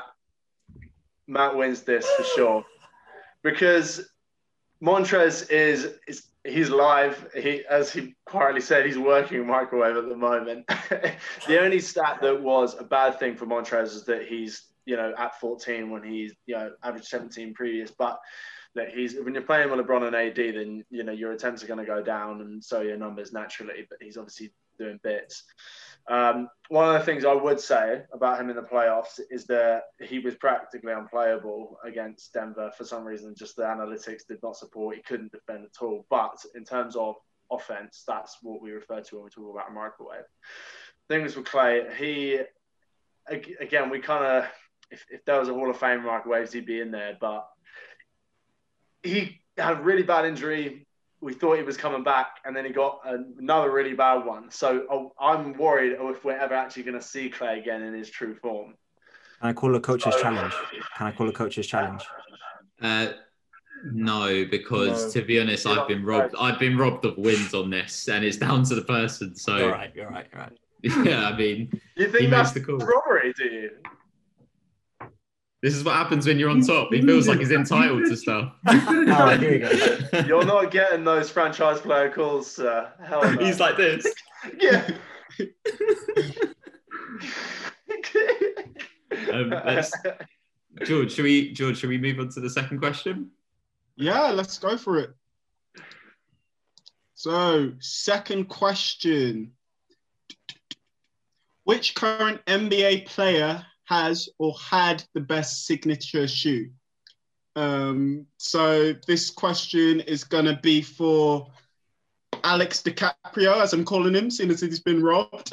he says. Wait, when, when's it going? Salt Bray. Okay. So I'm going to give it to Bray to start you will go on go again with 10 seconds. I'll put my hand up so you know. Okay, three, two, one, go. All right, first of all, I want to give a shout out to my man Michael. Um, he's not playing at the moment, but obviously most of his shoes are, are, there. If we have to go current players, I'm going with LeBron, I'm going with the LeBron eights. And there's a key reason for this: um, clothes, shoes, fashion. You obviously want to look fly, but it's even better when you make a statement. So LeBron 8 were released in October of 2010. What else happened in 2010? The decision. He took his talents to South Beach, and this is what these shoes were called. The South Beach. They were in the Miami Vice colorways, which we all know is the flyest in the NBA. He had the hot pink laces. It's all about looking fly on the beach. It was the statement um, to follow up the decision, and that is why I'm choosing the LeBron eight. I'm gonna post a pic for y'all in our group chat so you can see those beautiful kicks. Ooh, just mm. in time. Ooh, okay. Tough. You feeling pressure? Pressure is a privilege. okay. Alex, you ready? Yep. Three, two, one, go. I'm going to go one better and I'm just going to show you the shoe straight up. I'm going with the Kyrie ones. The reason, first off, the design of the shoe is fire. It looks like it's got crocodile teeth on the baseline of the shoe, but apparently it's designed after the Sydney Opera House, which is one of my favorite buildings. Who doesn't like that building? That's pretty good. It's also the Kyries is apparently the fastest setting, setting series um, out of any active player. So that was the first shoe, and it set the tone. He's gone on to make seven more it's also about what the player does in the shoe. So this shoe was released in December 2014. He was an all-star that year. He made all NBA third team, averaged 22, three rebounds and five assists. But most importantly, Cleveland made the finals because it was the first year that LeBron basically came back to the finals. And Kyrie, unfortunately, actually got injured and they ended up losing in six. But that's why I think it's an impact and I think it's had a lasting legacy. Nice time. Oh, okay, okay. I like that. Um, I'm feeling pressure because it's kind of like a LeBron against Kyrie debate. So I feel like I'm going to get flack after this. Um, Alex's sake, separate yourself from that. oh my god. So I do like that uh, LeBron part from you, Bray. It does show like the legacy and the changes in that. I do like that. Alex, you you're giving out the points with the influences and all the sales and the numbers. Again, very good points. Um, tough decision, tough decision. But I think I'm gonna have to give DiCaprio his first Oscar with this one. with the Kyries, um, mainly it has to come down to like the popularity of them. You remember when they first came out, like everyone had them. They were on everyone's feet everywhere. So yeah, They were enjoy, on it. my enjoy the. Oscar, brother. I'm I'm not even mad because those were on my shortlist. Like that is yeah, fire shoe. Everyone great. wanted those. I, Played- I was so really well. Mad. I was Mm. so mad when they sold out on the UK Nike store. I had to order them from fucking Sweden. You know what? When he releases, I think it was his second one, the Dunkin' Donuts colorway. Do you- Does everyone remember that? Oh, bro, I love those. I haven't those. seen it. They're. Mate. Yeah, he's They he's are- got some he's got some mad colorways. Like he did one with Patrick and SpongeBob as yeah, well. Sponge Yeah. Bob with the Nuts. pineapple. Well, Yeah. Li- Li- Lillard for the same. He's just released obviously the the OKC colorways, but there's a Ric Flair colorway of the same shoe. Oh, man. Like it's like these Uh, guys. woo! These guys go to everyone. Bray, With I with the so oh gone. I was gonna say with the Kyrie ones, the uh, Uncle Drew colorway is fucking unreal. Yeah, it's fire. So nice. Remember that. Yeah. Bray, I so there was I was worried you were going to go with this shoe because this is also my option, and the reason I can use it is because this player is still in the league. I was going to go with these, The the crazy lights, the D Rose, the D-Rose. one that he had in his MVP season. Yeah. Yeah, and that was like um, it's basically how f- the furthest he got. Like he got to the Eastern Conference Finals, and you guys got knocked out by the Heat. But I love those shoes. Yeah, They're they so do. fire. Like the, I have to say the worst shoe line for me will probably be the Crazy Light series, not not the D Rose. Remember when they had like the speed boost and you were just running on sharp plastic? Like, Yeah, they I were- That's what I was gonna say. Have you ever played in Crazy Lights? Like, you Yeah. Might as well be in cardboard shoes. Like it's Literally, awful. I wanted to chop off my feet afterwards just so I didn't have to feel pain. Like Yeah, it's a tough. Yeah, awful. it's a tough So- go. it, it, I will say though, in my research for this, literally, like it's all. If you go like top, top, top shoes, it's just like all Jordans, Yeah, yeah. Yeah. and then it's and then it's and then it's like the pennies is in there as well. Like every, like apparently like pennies the one are the ones to have. I didn't even know this. Um, and like occasionally you'll see some LeBron shoes in there, some Kyrie shoes in there, but like some Iversons. Uh, and oh, oh yeah, and then the uh, the odd Kobe one as uh, as well, the odd the odd Mamba. Um, I got a, pen, a, pe- a pair of pennies. They're nice. They're very uh, platformy. Like you feel, uh, you feel like your footwork goes up a few points when you put them on. So that that wraps up shoot a shot. Um, wins. I finally got a win, guys. So George, um, whatever you need, man. If you need me to add a couple wins in the leaderboard, I can do that for you. Uh, that's cool, man. I, I appreciate it. I've got one. I want and- I want to see you create a DiCaprio meme for yourself now. You I cannot find The Gatsby. Um, yeah, Although, and yeah. yeah, or the Django. The uh, and Yeah. and, Lanc- and Lancashire Lambert again, not taking any L's, man. You're you're on a roll recently. That door, that door. That's all I'm That door. So this next segment is uh, a sort of a one-off special. Uh, yesterday, one year ago, yesterday, uh, Kobe Bryant, Gianna, and seven others uh, tragically passed away in uh, in a tragic he- helicopter accident. Um, we've obviously uh, still grieving from it now, all as basketball fans and just just general individuals, and we all truly miss them. But we want to talk about something on the positive side, and we want to talk about our favorite Kobe memories. So each one of us are going to speak through that uh, and talk how he's impacted us just in general everyday today life. So I think we're going to start off with House Dusky. So the what one cool thing for me personally is my birthday actually falls on Mamba Day. So my birthday is 24th of August. So two four eight is my birthday. So I, I always find that pretty cool. So that's, that's always got a bit of a, a special place in my heart. Um, but my actually, I want to talk about my first memory. So obviously I was always into football growing up, and I always remember that there was always this one basketball player who was into football as well. And obviously Kobe's got his background um, in Italy and his love for the uh, for AC Milan. I remember seeing him in videos with Ronaldinho, so I always had that in my mind about Kobe Bryant. When I started getting into the NBA, I remember there was a specific video on uh, on the NBA's YouTube channel, and it was talking about Kobe's leadership. It was like a two minute long video and his intensity, and it was just a simple pick and roll play of him and Pau Gasol and I just remember just watching that video, like a very short two minute video, and just his just seeing that his intensity in the game and just the relationship he had with Pau. And even after they won the game, just Kobe's maturity and being like, listen, the way we did that was just so perfect, just focusing on the moment and not getting too ahead of himself. I just love watching that. I think that was my first memory of Kobe. Um, I think I, when I became a proper fan, it was more to the end of his career. So I didn't necessarily see the proper Kobe Bryant like other people did, but that was my first memory of Kobe. And that's the one that initially stuck out to me.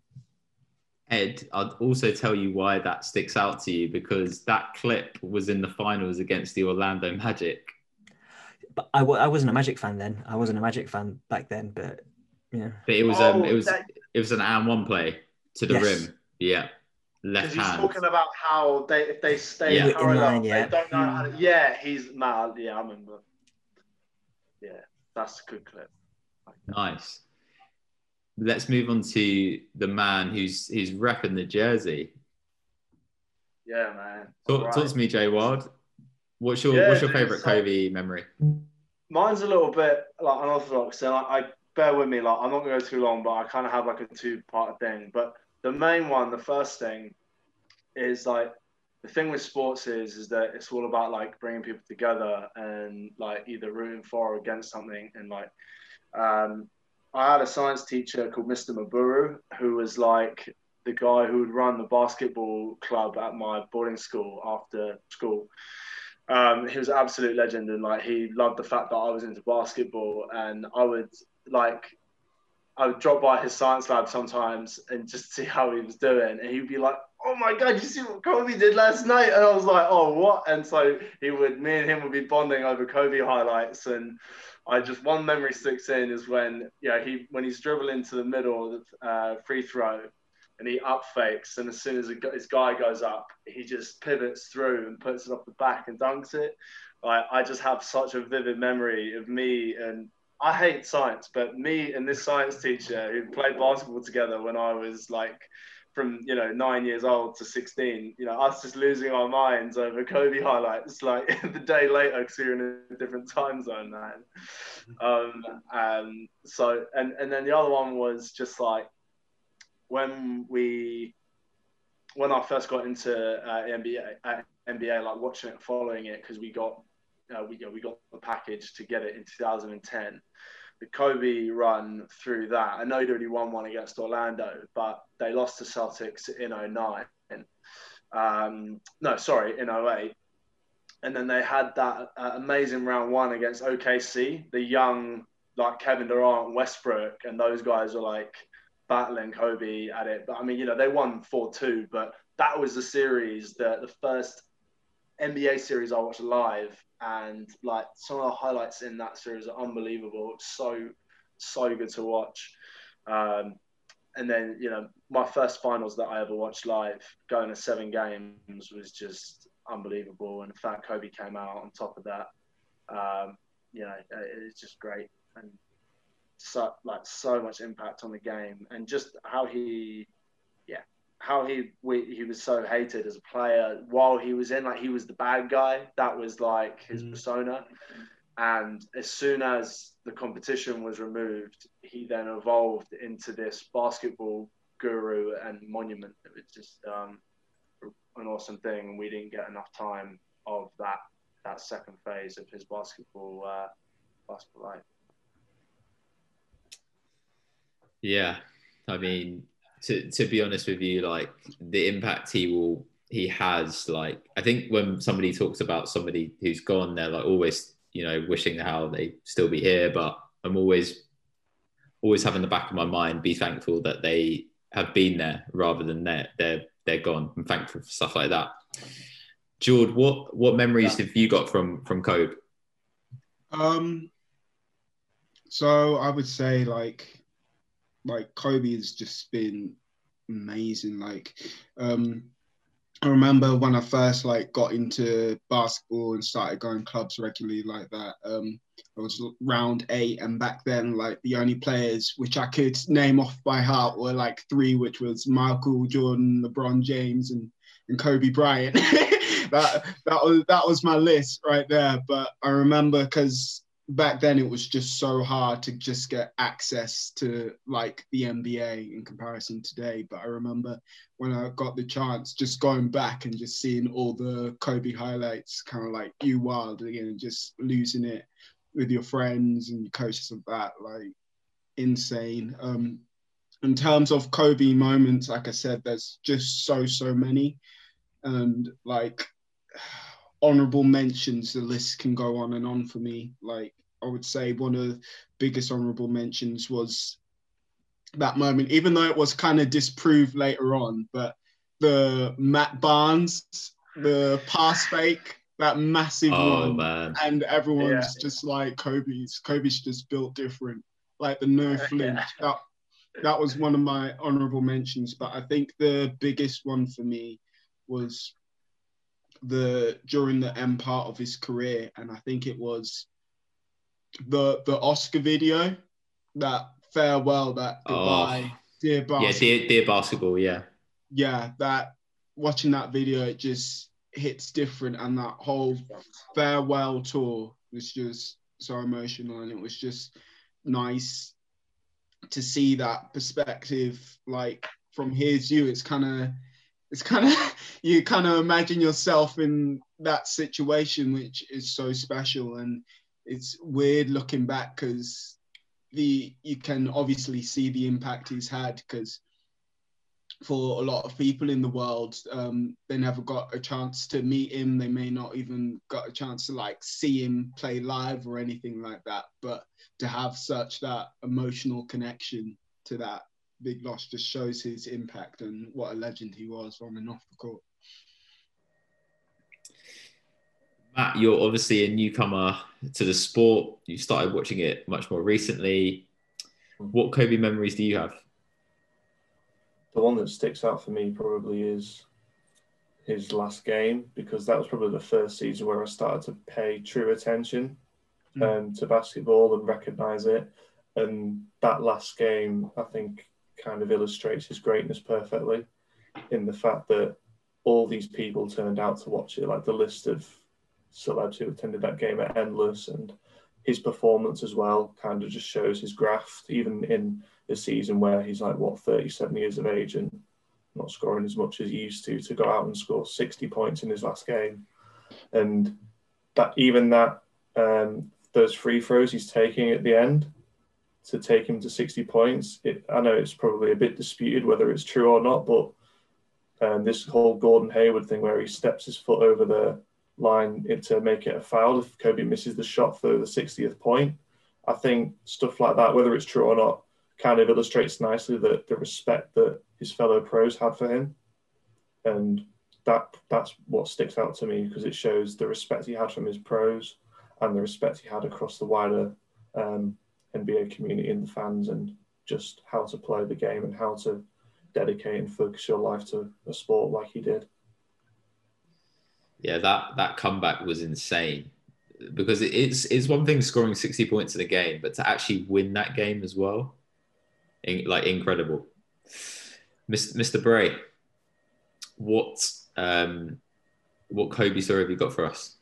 Um, I- I've got a few different things. So um, I recently got a new job, and they I'm I've lit, I'm frantically trying to find it in my emails now. I've actually lost it. Um, I I got sent like their kind of like here are the values we have at our company, and one of the values, like they have a different person for each one. One of them's Kobe, like, and it's just come to me, and I'm like, oh my god, I'm like it was what it was the thing I loved, and I mentioned it when I, I spoke to them, and I was like, I'm obviously a massive basketball fan. I was like, that just and like the the kind of hard work aspect of it just embodies it so well. Um, and I was talking to the guys earlier. I I also recently watched the Tony Parker documentary, um, and uh, and Kobe does make a feature. So I, if you if for no other reason, watch it for that because he, he obviously like we talked about the things that we're missing, like the insight that he's giving. Obviously now retired, talking about players who who, who he's played against, and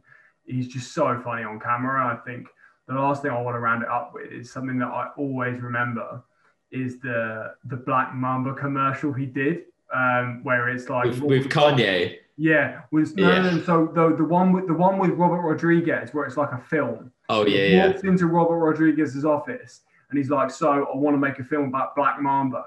And they're talking through it, like how it's going to go, and then it keeps cutting to these scenes that they've made. And it's like, oh, we're going to get someone great, um, like uh, Mickey Rourke or, or someone we can get, and it's like Danny Trejo or something. yeah, it's like thing. it's not Mickey Rourke, it's somebody else. Like yeah, it's Danny Trejo, or and then they managed to get Bruce Willis um, for the next bit, and the last one, it's like.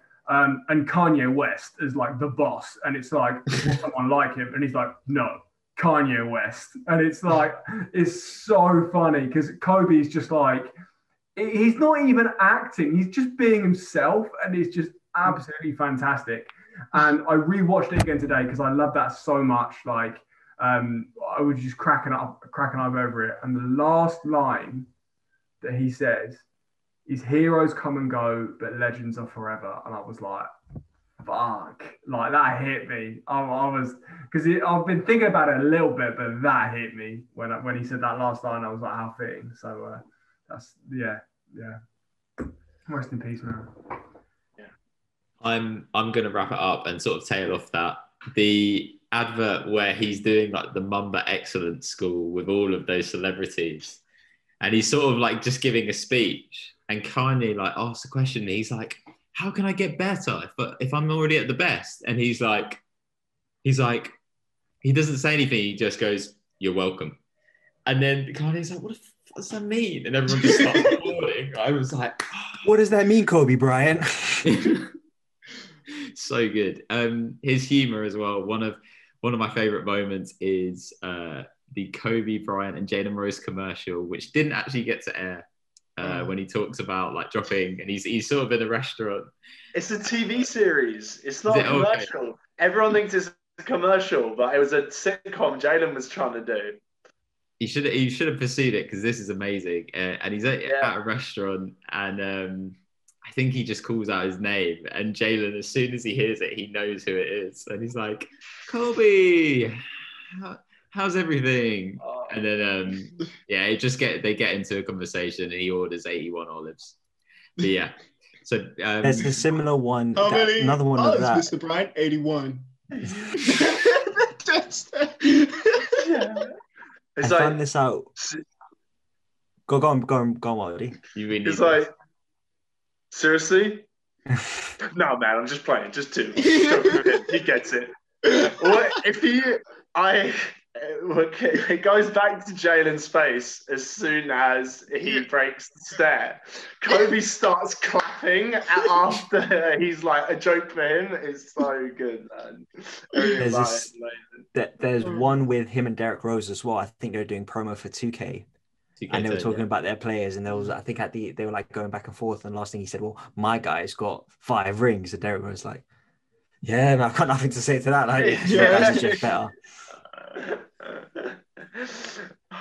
so good, my my one uh, annoyance with Kobe is when finding out, realizing that he's Philadelphia born and bred, uh, and the annoyance of like, yeah, we obviously we've got AI, he's my hero, but for him to play in like Philly and City and see what he's done with the Lakers, I'm always like, what if? One of my favorite memories was when Iverson came back, second stint with the Sixers. He obviously wasn't the player that he was, but there was a part in that game in the third quarter where AI and Kobe were going back and forth. AI uh, eventually he calls off and Kobe just takes the game over.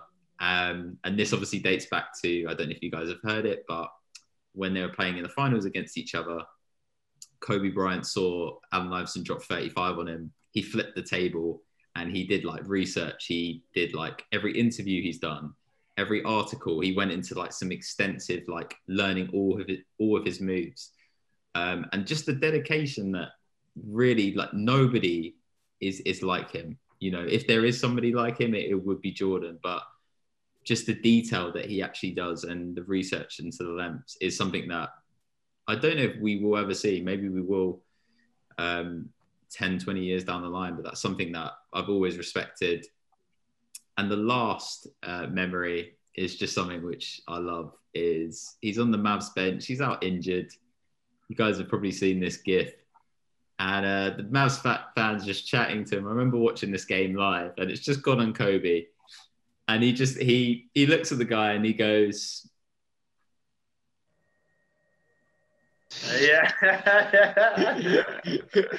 just saying i got five rings so you, you just need to shut up mm. and that's just that's just kobe in a nutshell for me man just yeah. savage but like he can back it up yeah 100%. you guys remember when he was on jimmy kimmel and uh, he showed him the clip yes, of the lakers bench yeah Oh, I was amazing. to bring this up. The Lake, the Lakers have been on uh, like a stupid losing streak, like something like twelve games, and then they beat the Knicks in the Garden, and there's just a video of Swaggy P and I, uh, Jeremy, like Jeremy Lin, Jordan, Jordan Hill. Yeah, and they're all like, "It's us. We in the building." what you gonna say? And then, oh my god! And like you just you anticipate what Kobe's so, reaction is gonna be, and it comes off, and you got you take it. For the, for those who haven't seen it, so he, Kobe Bryant's out with an elbow injury or shoulder injury, whatever. He's on Jimmy Kimmel, and Jimmy Kimmel's like, Kobe, I really want to want, want you to watch this video and get your reaction. So he plays the video of the Lakers bench getting excited because they beat the Knicks after being on as while they were staying a 12 game losing streak. And then it zooms out and it pans at Kobe and Kobe, and the whole crowd is laughing at this video because it's really funny. But Kobe's there, just like still face, just like, just not taking any shit that they fucking won an easy game, and he's like, "Nah, I ain't having this." And Jimmy Kimmel was there, just dying laughing because, like, yeah, that's that's what you expect in LA. Like, what the fuck is this? But another one just to highlight the Mamba mentality, as you were saying, Wadi. Fuck yeah, man. I, I, I guess the only thing to finish on is what's there to be happy about? Job's not finished. Job done. so yeah, that's um yeah, man. That were so many great memories, and I'm sure that there's going to be more stuff to come. I'm hoping for a, a documentary um, on his final series, and just finding out more stories that surface from from Cove. So rest in peace to him and Gianna and, and the others that obviously tragically died. Um, that wraps up the sixth man for this week. So I want to uh, give a shout out to all my GMs for, for keep plugging away. We're almost 25% of the way through the season. So we've still got a big chunk to go, but I'm excited. The leaderboard is heating up very nicely. We will be back next week with the Atlantic and the Pacific divisions for the third time. We'll be speaking about them. But from your sixth man and my other GMs, it is over and out. Peace. Ciao.